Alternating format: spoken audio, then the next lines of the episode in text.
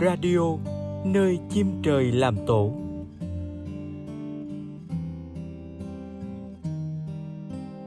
Số đầu tiên COVID-19 hiện diện cách trọn vẹn. thank you